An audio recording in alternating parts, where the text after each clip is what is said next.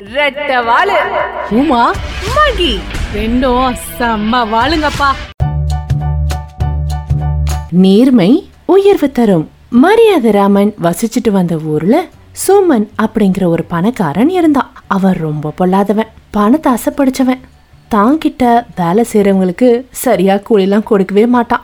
ஒரு முறை என்ன பண்ணா சோமன்? தன்னோட தோட்டத்தில் விளைஞ்ச தேங்காயெல்லாம் சந்தையில் விற்றுட்டு பத்தாயிரம் ரூபாயோட தன்னோட மாட்டு வண்டியில் வந்துக்கிட்டு இருந்தான். வர்ற வழியில் தன்னோட பணப்பைய தொலைச்சிட்டான். வீட்டுக்கு வந்ததும் வண்டியில் இருந்த பணப்பைய தேடி பார்த்து கிடைக்காம புலம்பி தள்ளிட்டான். அவன் எல்லா இடத்துலையும் போய் தேடினான். ஆனால் பணப்பை மட்டும் கிடைக்கல. அப்போ அவங்க மனைவி சொன்னாங்க எங்க நம்ம ஏன் இப்படி சொல்லக்கூடாது? உங்களோட பணப்பைய கண்டுபிடிச்சு கொடுக்கறவங்களுக்கு நல்ல சன்மானம் கொடுக்குறேன்னு சொல்லுங்களேன். அப்போ கண்டிப்பா யாராவது கொண்டு வந்து கொடுப்பாங்க தானே? அப்படின்னு சொன்னாங்க. அடடா இது நல்ல திட்டமா தான் இருக்குதே அப்படின்னு நினைச்சு மறுநாளே ஊர் முழுக்க தண்டோரா போட்டார். ஊர் மக்களும் சரி பணப்பை கிடைச்சா கொடுத்துட்டு நல்லா சன்மானம் வாங்கிக்கலாம் அப்படின்னு நினைச்சாங்க. எல்லாரும் தேடினாங்க ஆனா யாருக்குமே அந்த பணப்பையை ஆப்பிடல. இந்த சம்பவம் நடந்து ஒரு வாரத்துக்கு அப்புறமா பக்கத்து ஊரில் இருக்கிற பூபாலன் அப்படின்ற ஒரு வழிபோக்கன் இந்த ஊருக்கு வந்தான். ரொம்ப நல்லவன். ரொம்ப ஏழையாக இருந்தாலும் நல்ல குணமுடையவன். அவன் ஊர்லேருந்து அந்த ஊருக்கு வர நடந்து வந்துட்டு இருந்தான். திடீர்னு காலுக்கிட்ட ஏதோ ஒரு பையும் மாட்டுச்சு. என்ன பையடா இது? அப்படின்னு எடுத்து பார்த்தா அது முழுக்க பணம். உடனே அவர் என்ன நினைச்சாரு பூபாலன்? ஐயோ பாவம்ல. யாரும் தன்னோட பணப்பையை விட்டுட்டு போயிட்டாங்க. அந்த பணப்பையை விட்டுட்டு அவங்க இவ்வளோ கஷ்டப்பட்டிருப்பாங்க. சரி நம்ம அந்த ஊருக்கு போய் யாரோட பணப்பையன்னு கேட்டு திருப்பி கொடுத்துடலாம் அப்படின்றதுக்காக அந்த ஊரில் இருக்கிறவங்க கிட்டலாம் விசாரிச்சாரு. அப்போது கடைக்காரங்க சொன்னாங்க இந்த மாதிரி சோமனோடது தான் இது. ஸோ நீங்கள் எடுத்துகிட்டு போய் கொடுத்து சன்மானம் வாங்கிக்கோங்க அப்படின்னு சொல்லி அனுப்புனாங்க.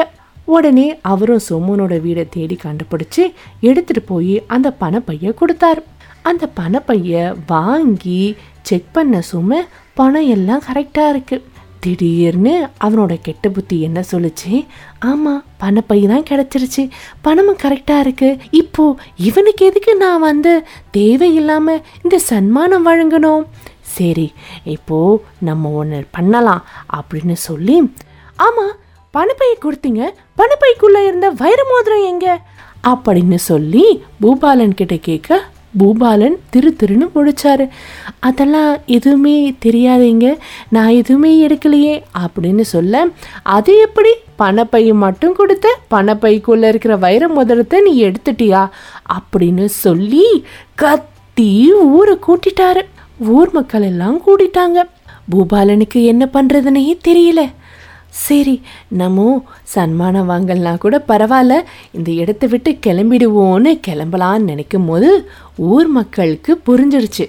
சோமன் ஏதோ கெட்ட புத்தியோட இந்த மாதிரி சன்மானம் கொடுக்கக்கூடாதுன்னு பண்ணுறான் சரி நம்ம சோமனையும் பூபாலனையும் மரியாதை ராமன் கிட்ட கூட்டிட்டு போய் அங்க பஞ்சாயத்து வைப்போன்னு ஊர் மக்கள்லாம் கூட்டிட்டு போனாங்க. புகார் கொடுக்கும் போது பணப்பைய மட்டும்தானே காணல? அதை கண்டுபிடிச்சு கொடுக்குறவங்களுக்கு தானே சன்மானம் கொடுக்குறேன்னு சோமன் சொன்னான் இப்போ எங்க புதுசா வந்து வைர மோதிரம் முளைச்சிருச்சு. சரி இவன் சன்மானம் கொடுக்கக்கூடாதுன்னு ஏமாத்த பார்க்குறான் அப்படின்னு மரியாதராமனுக்கு புரிஞ்சிருச்சு. சரி இதுக்கு தக்க தண்டனை கொடுக்கணும்னு யோசிச்சாரு. யோசிச்சுட்டு சோமனோட பணப்பையில வைர மோதிரமும் இருந்துச்சு பணமும் இருந்துச்சு. ஆனா இந்த பையில வெறும் பணம் மட்டும்தான் இருக்கு. அப்போ இந்த பணப்பையி சோமனோடது கிடையாது. இது வேற யாரோ விட்டுட்டு போன பணப்பையி அப்படின்னு சொல்லி இந்த பணப்பைய பூபாலனை எடுத்துக்கலாம். ஒரு பத்து சதவீதம் காணிக்கையை மட்டும் அம்மன் கோயிலுக்கு கொடுத்துடணும். சோமன் உன்னோட பணப்பையும் வைர மோதிரமும் கிடைக்கும் போது அதை நீ எடுத்துக்கிட்டு கண்டுபிடிக்கிறவங்களுக்கு நீ வந்து சன்மானம் கொடுக்கலான்னு மரியாதராமன் சொன்ன உடனே சோமனுக்கு தூக்கி வாரி போட்டுது. இதயமே நின்றுடுற மாதிரி இருந்துச்சு.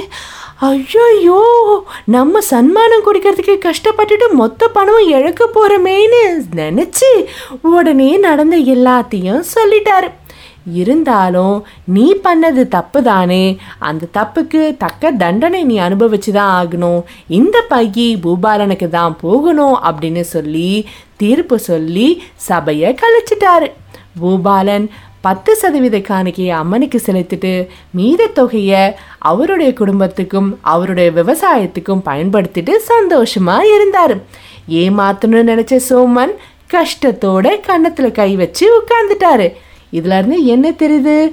நேர்மையா இருந்தா அதுக்கு நிச்சயமா பலன் இருக்கு. அப்படியே டாடா பபாய் சொல்லிட்டு வைண்ட் அப் பண்ணிக்கிறது ரெட்ட வாழு உமா? மகி ரெண்டும் செம்ம வாளுங்கப்பா. எங்களோட ரெட்டைவால் சீசன் டூவோட பாட்காஸ்ட் உங்களுக்கு பிடிச்சிருந்துன்னா எங்களுக்கு கமெண்ட் பண்ணுங்க சப்ஸ்கிரைப் பண்ணுங்க ஃபாலோ பண்ணுங்க. பிடிச்சிருந்தா உங்க ஃப்ரெண்ட்ஸ் அண்ட் ரிலேட்டிவ்ஸ்க்கு ஷேர் பண்ணுங்க.